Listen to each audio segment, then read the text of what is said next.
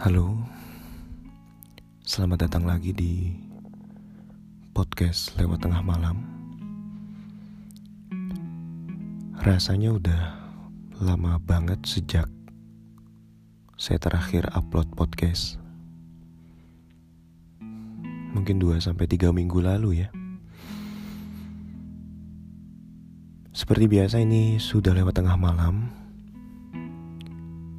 Jam menunjukkan pukul 5 pagi waktu Maroko Saya belum bisa tidur karena Habis maghrib tadi Udah tidur. Kurang lebih 2 jam Kebangun Karena ada diskusi. Habis diskusi Melek terus deh sampai sekarang. Akhir-akhir ini saya lagi nonton drama Crash Landing on You itu yang main cowoknya Hyun Bin ceweknya Son Hye Jin kalau nggak salah namanya. Orang-orang veteran pokoknya ya udah 40-an dan actingnya nggak main-main. Saya tahunya dari rekomendasi teman saya. Teman saya waktu SMP sekelas kemudian SMA kita bareng lagi meski nggak sekelas terakhir ketemu 2014 jadi hampir 6 tahun kita nggak ketemuan. Nah kemarin DM DMan dan karena kita sesama pencinta drama Korea isinya nggak jauh-jauh dari tuker-tukeran judul saya dikasih judul ini Crash Landing on You. Dia kasih poin 11 per 10 Wah ini agak lebay menurut saya ya. Waktu itu saya belum nonton. Tapi karena dia kasih nilai begitu tinggi Saya jadi penasaran juga dong. Seberapa bagus sih? Habis episode pertama Saya langsung DM balik teman saya. Dramanya bagus. Dengan huruf besar ya saya tulis itu. Dan ternyata nggak nggak lebay teman saya ngasih poin 11 per 10 karena emang sebagus itu. Dan kalau kita cari tuh di IMDB ratingnya sampai 9 9 per 10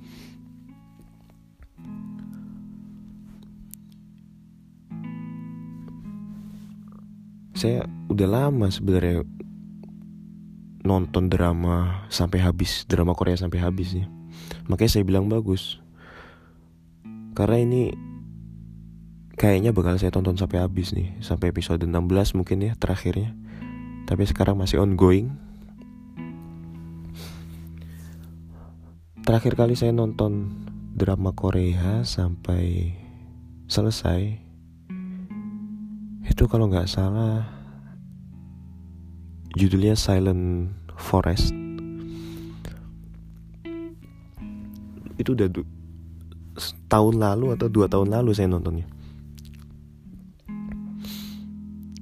Ceritanya seputar jaksa yang kehilangan kemampuan merasakan emosi karena pas kecil dia tuh mengalami operasi otak ya ada salah satu bagian di otaknya diambil yang mana menghilangkan emosi laki-laki tadi. Jadi dia tumbuh berkembang sebagai laki-laki tanpa emosi sampai jadi jaksa. Dari sini aja sebenarnya udah menarik tuh. Jalan ceritanya udah liar di kepala saya kan wah dan ternyata betul keren. Keren. Ini rekomendasi buat teman-teman nih. Itu terakhir yang saya tonton sampai habis.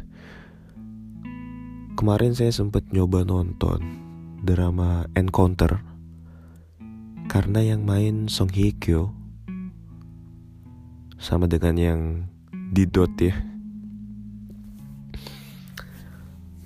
Nah itu di film ini saya lihat cantik sekali Song Hye Kyo.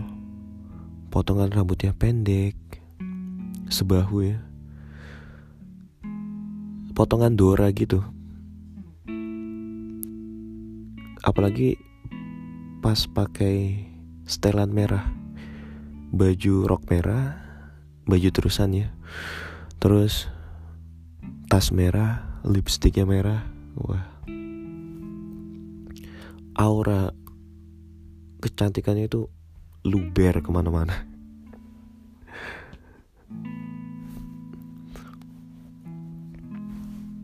Tapi nggak saya habiskan drama ini cuma sampai episode 7 atau 8 karena saya nggak tahan ngelihat pemeran laki-lakinya. Bukan karena acting ya tapi jalan ceritanya emang dibuat seperti itu ya. Laki-lakinya ini jadi terlalu manja ke si cewek. Dan istilahnya apa kita bilang bucin ya. Terlalu jadi budak cinta dan cengeng. Saya ngelihatnya geli sendiri gitu. Kayak dengerin teman saya lagi video call sama pacarnya gitu. Malam-malam itu kan sering terdengar menggelikan ya. Padahal kita juga melakukan hal itu cuman kalau kita ngelihat sendiri itu menggelikan. Nah ini pas saya nonton encounter saya merasakan hal yang sama. Akhirnya saya mutusin untuk uh, tidak melanjutkan. Karena itu tadi yang saya pengen lihat tuh cowoknya itu kalem. Kalau perlu jaim dan sangat pendiam gitu. Wah, itu keren banget tuh. Terus abis nonton encounter nggak abis saya pindah drama Psikopat Diary. Ini saya nonton juga karena pemeran ceweknya. Dulu sempat main di drama judulnya Eule Caca Waikiki. Agak susah ya sebutannya tapi kalau bingung ditulis aja Welcome to Waikiki. Ini drama komedi slice of life ringan sekali dan sangat menghibur. Jadi buat teman-teman yang butuh nonton drama nggak terlalu berat konfliknya bukan yang konflik-konflik meres pikiran meres otak ini cocok banget ditonton dan salah satu drama favorit saya. Tahun lalu habis keluar ini part keduanya. Jadi apa edisi duanya. Eula Caca Waikiki 2 Nah psikopat diary ini ceweknya pernah main di situ. Jadi saya nyoba nonton. Sebenarnya bagus ininya. Apa namanya Premisnya Ide ceritanya Seorang saksi mata pembunuhan Mengalami kecelakaan Lalu amnesia. Nah setelah amnesia itu dia nemuin diary milik pembunuh yang asli. Tapi karena amnesia dia pikir dia yang melakukan pembunuhan. Terus dipikir itu diarinya sendiri Nah ini kan menarik. Trailer, misteri, kriminal, drama. Akan penuh dengan pembunuhan, gelap gitu ya. Dan saya menikmati sebenarnya Cuman tiba-tiba di episode ke-10 mood saya hilang untuk melanjutkan itu. Entah kenapa ya. Rasanya udah aduh males deh mau ngelanjutin gitu. Sok-sok sibuk ngapain gitu. Akhirnya nggak saya ini lagi nggak saya lanjutin sampai sekarang. Nasibnya sama deh kayak encounter. Encounter juga premis ceritanya menarik. Harusnya bisa dikembangkan jadi menarik gitu. Karena cerita itu kan si cewek cowoknya ini bertemu di luar negeri sebagai orang asing di Kuba waktu itu. Kemudian ketemu lagi di Korea Selatan ketika pulang. Dalam keadaan yang pelik si cewek adalah direktur sebuah hotel dan si cowok pegawai di hotel tersebut gitu. Pegawai baru. Nah jadi hubungan antara bos dan karyawan ini kan seru ya apalagi bosnya itu perempuan sedangkan tema seputar laki-laki yang derajat ekonominya keuangannya, finansialnya lebih rendah dari wanita itu kan masih sensitif di masyarakat kita ya. Kalau ada cowok yang nggak kerja, ceweknya yang kerja, terus si bapaknya jadi bapak rumah tangga itu kan masih dipandang negatif. Saya pun kadang masih berpikiran seperti itu. Terkadang ya. Nah ini kan drama itu mengangkat isu tersebut sebenarnya bagaimana ketika seorang laki-laki ini memiliki penghasilan yang lebih rendah dari pasangan perempuannya. Harusnya bisa jadi drama yang menarik. Aduh, tapi sayang. Aduh, kenapa harus jadi manja banget sih cowoknya? Ketemulah saya dengan Crash Landing on You. Dengan karismanya Hyun Bin yang nggak pernah pudar ya. Wah. Ini bayangan cowok yang saya impi-impikan gitu ya. Ketika misalnya saya dilahirkan sebagai perempuan mungkin saya akan memacari cowok yang seperti ini yang ada di drama Crash Landing on You. Pendiam pemalu. Kelihatannya tuh angkuh tegas misterius tapi perhatian gitu. Wah. Paket lengkap deh. Saya jadi berasa berasa ini ya. Berasa jatuh cinta ke laki-laki.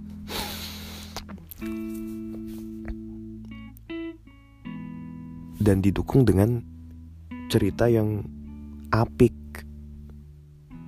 ini kan menceritakan prajurit Korea Utara jatuh cinta dengan perempuan dari Korea Selatan. Sementara kita tahu hubungan antara Korea Utara dan Korea Selatan itu sampai sekarang pun masih bersih tegang, masih konflik gitu ya. Jadi kan hubungan seperti ini mungkin seperti hubungan beda agama, bahkan menurut saya lebih rumit lagi. Karena beda agama masih bisa diakalin gitu ya. Kalau beda negara dan negara ini konflik itu susah.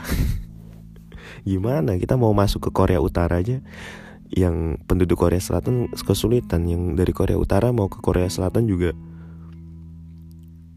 hampir nggak mungkin gitu.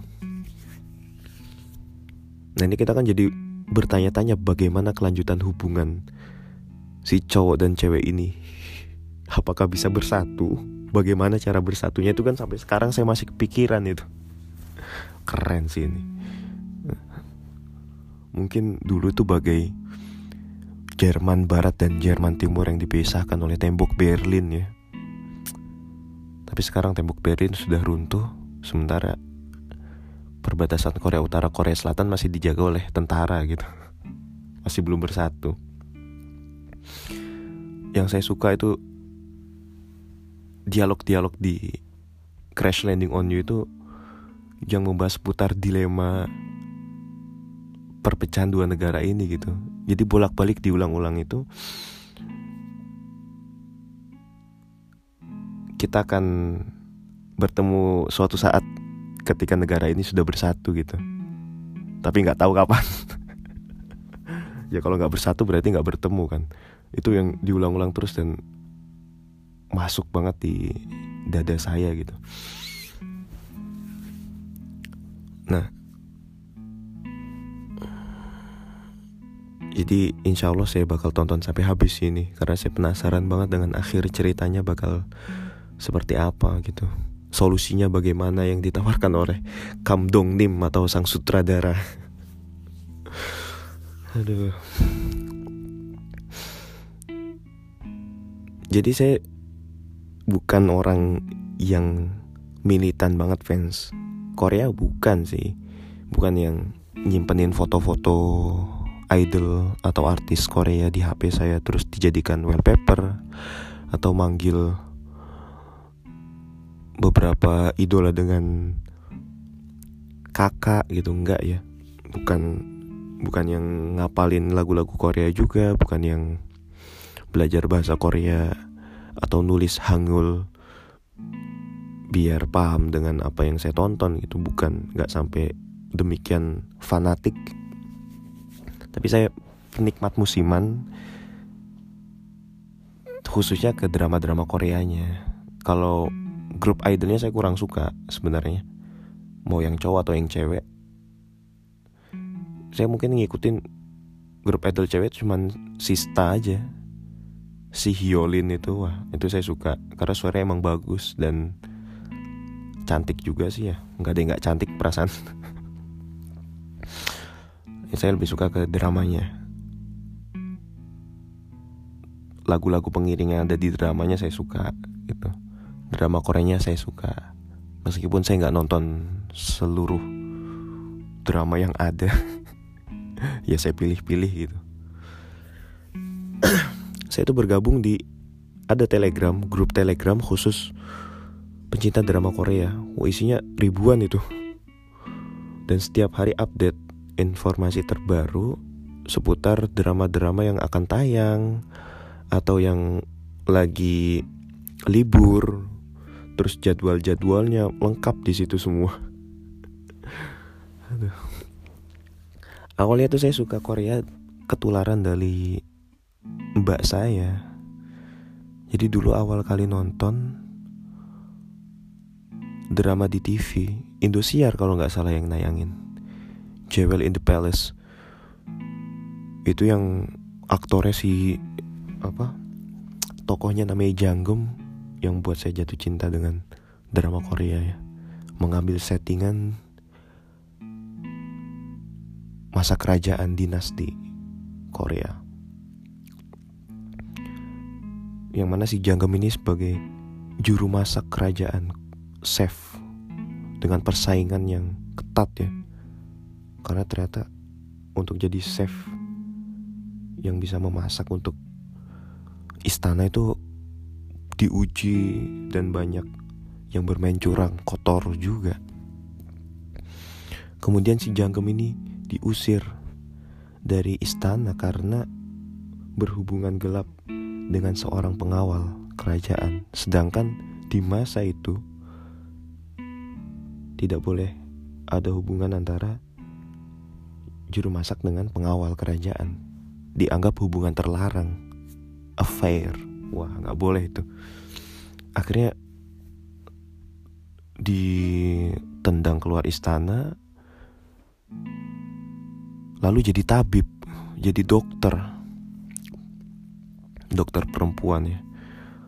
Salah satu adegan yang masih di benak saya masih saya ingat itu ketika Janggem ini jadi tabib terus nusukin jarum ke lutut pasiennya yang stroke lumpuh di kakinya gitu tapi setelah ditusuk jarum oleh janggem ini bisa jalan lagi. Wah dukun banget sih janggem nah itu dari situ saya langsung suka drama Korea. Dan mbak saya mulai nyewa CD beli CD kaset drama banyak sekali. Akhirnya kita nonton berdua ngabisin beberapa drama waktu itu.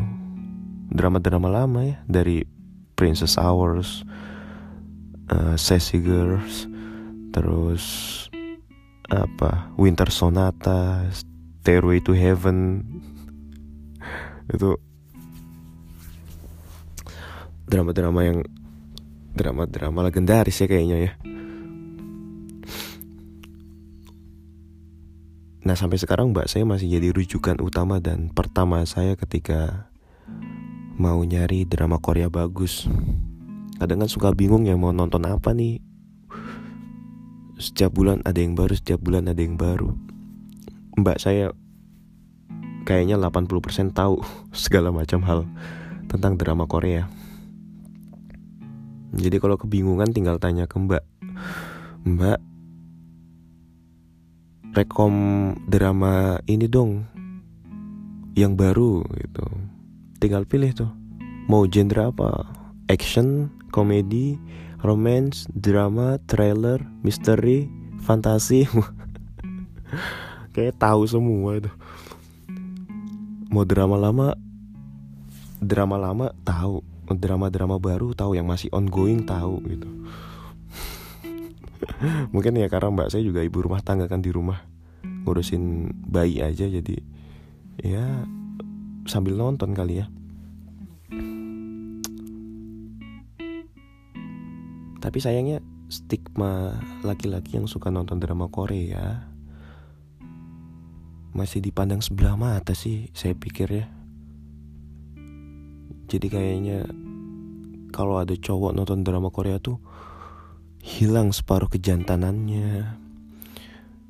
Jadi lebih feminim cengeng segala macam padahal yang ngomong gini menurut saya nggak pernah nonton drama Korea aja gitu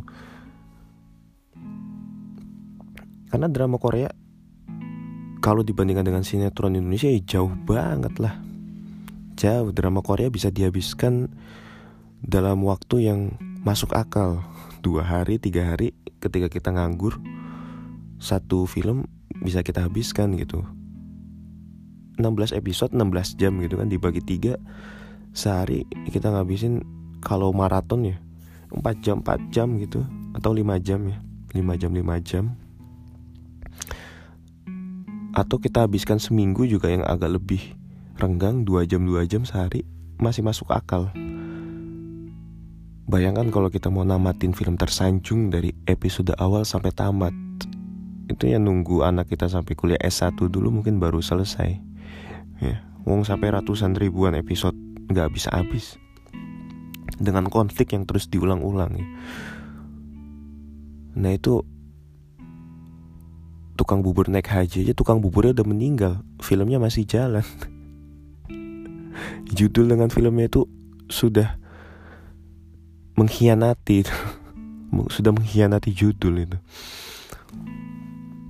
Diteruskan karena apa? Ya karena rating. Ya karena bukan ngejar kualitas akhirnya. Bukan diproduksi untuk dipasarkan di luar. Memang diproduksi untuk hmm, ini pasarannya ya orang-orang Indonesia yang diem anteng di rumah yang nggak nggak banyak kerja di luar gitu. Ibu rumah tangga PRT segala macem. Paling mentok sinetron kita terkenalnya di Malaysia udah. Sampai Maroko ini saya bilang Candy tersanjung. Terus cinta fitri itu ya nggak ada yang tahu. Dikira produk makanan mungkin. Tapi drama Korea ini sampai Maroko pun dikenal gitu. Kemarin Vagabond ngambil syutingnya banyak bertempat di Maroko. Saya pikir juga mungkin yang nonton orang Indonesia aja ya. Ternyata kemarin pas saya nginep di rumah teman Maroko teman saya padahal pemalu pendiam jarang sekali nonton. Tapi ternyata nonton Vagabond. Laporan ke saya kemarin abis nonton Vagabond bagus banget. Nah berarti kan drama Korea itu sudah mengglobal gitu sudah internasional kelasnya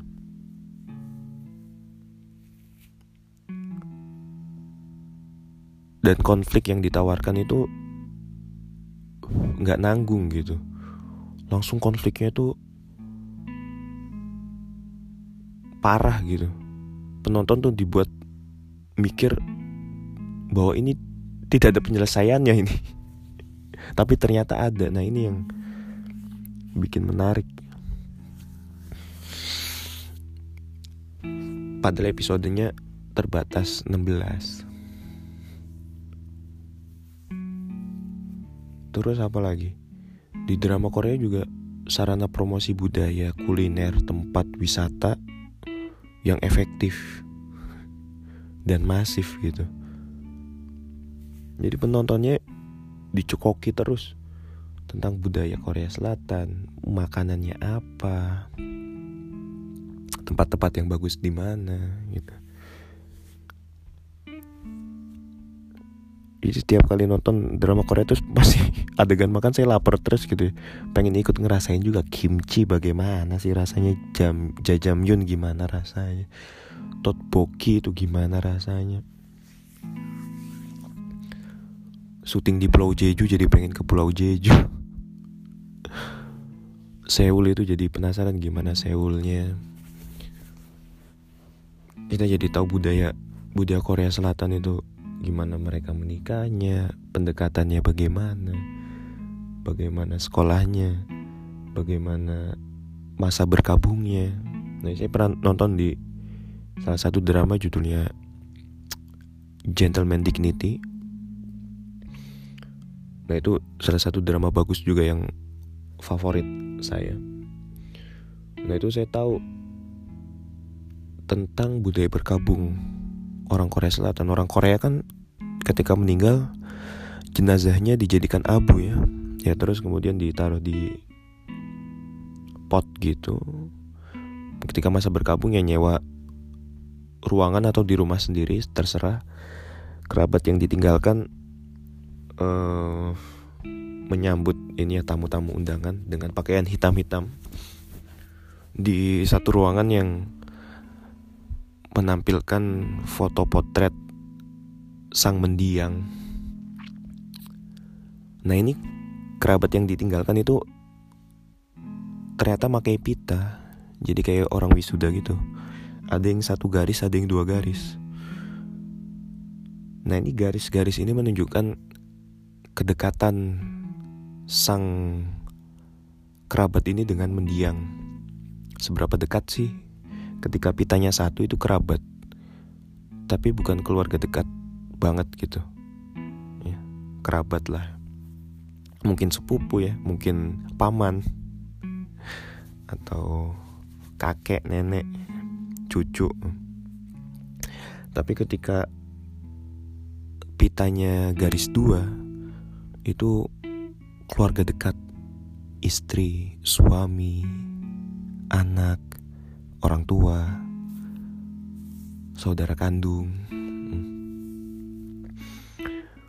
Diibaratkan itu perumpamaannya yang memakai dua pita itu orang-orang yang tidak bisa hidup secara utuh lagi ketika ditinggalkan oleh sang mendiang. Wah, sedekat itu perumpamaannya. Itu saya tahu dari mana ya? Dari drama Korea gentleman dignity. Banyak lah dan drama Korea ya nggak seputar cinta-cintaan aja kalau kita sekedar mikir bahwa drama Korea itu isinya cengeng lah orang pacaran lah romance melulu enggak. Ada salah satu drama Korea yang saya suka judulnya Signal itu cerita seputar kriminalitas, polisi, korupsi di kepolisian. Saya hitung itu ya dari episode pertama sampai 16 nggak ada adegan ciuman sama sekali. Wah, debak ini kalau kita ngomongnya. Nggak ada adegan ciuman ya wah. Dan bisa sebagus itu tanpa adegan ciuman. Jadi ada tiga judul nih drama Korea yang saya tonton gak ada adegan ciuman ya pertama itu tadi kedua yang Silent Forest itu juga gak ada. Yang ketiga hmm, Advertising Genius Lee Taibek itu film drama lama banget sih. Ada dengan ciumannya cuman ciuman pipi doang bukan ciuman bibir. Nah, dan banyak ya drama-drama Korea yang booming bagus-bagus kalau di Indonesia kemarin tuh yang booming kan my girl my boyfriend from another star ya. yang terus kemudian di sempat di remake ulang oleh Indonesia dengan artis Nikita Willy dan siapa itu mantan personilnya Smash ya. Smash. Dengan kualitas yang sangat downgrade. Downgrade banget sih dari dramasinya dan ini kenapa harus di remake sih? Nggak apa-apa kalau nge-remake bagus. Kalau nge-remake-nya jelek ya mending gak usah nge-remake. Orang apa yang produksinya aja nggak berani ngeluarin duit besar gitu ya. Sedangkan filmnya ini butuh efek-efek yang serius gitu efek-efek yang butuh biaya besar. Akhirnya jadinya kayak sinetron Indosiar dulu. Atau ya sampai sekarang masih sama yang naga terbang gitu ya. Efek-efeknya masih kelihatan banget kayak naik motor gitu ya. Padahal lagi mengendarai naga terus kemarin yang sempat booming lagi Descendants of the Sun itu ya dot. Akhirnya ada istilah song couple akhirnya cerai juga. Terus Goblin ya drama Goblin. Itu. Vagabond dan ini kayaknya bakal booming lagi nih di Indonesia. Crash Landing on You. Kita tunggu aja deh. Mungkin itu dulu ya yang untuk episode 4 kali ini seputar drama Korea. Dan terima kasih sudah mendengarkan. Kalau mendengarkan sampai sini berarti anda emang benar-benar gabut sih. Sampai jumpa di episode berikutnya. Dadah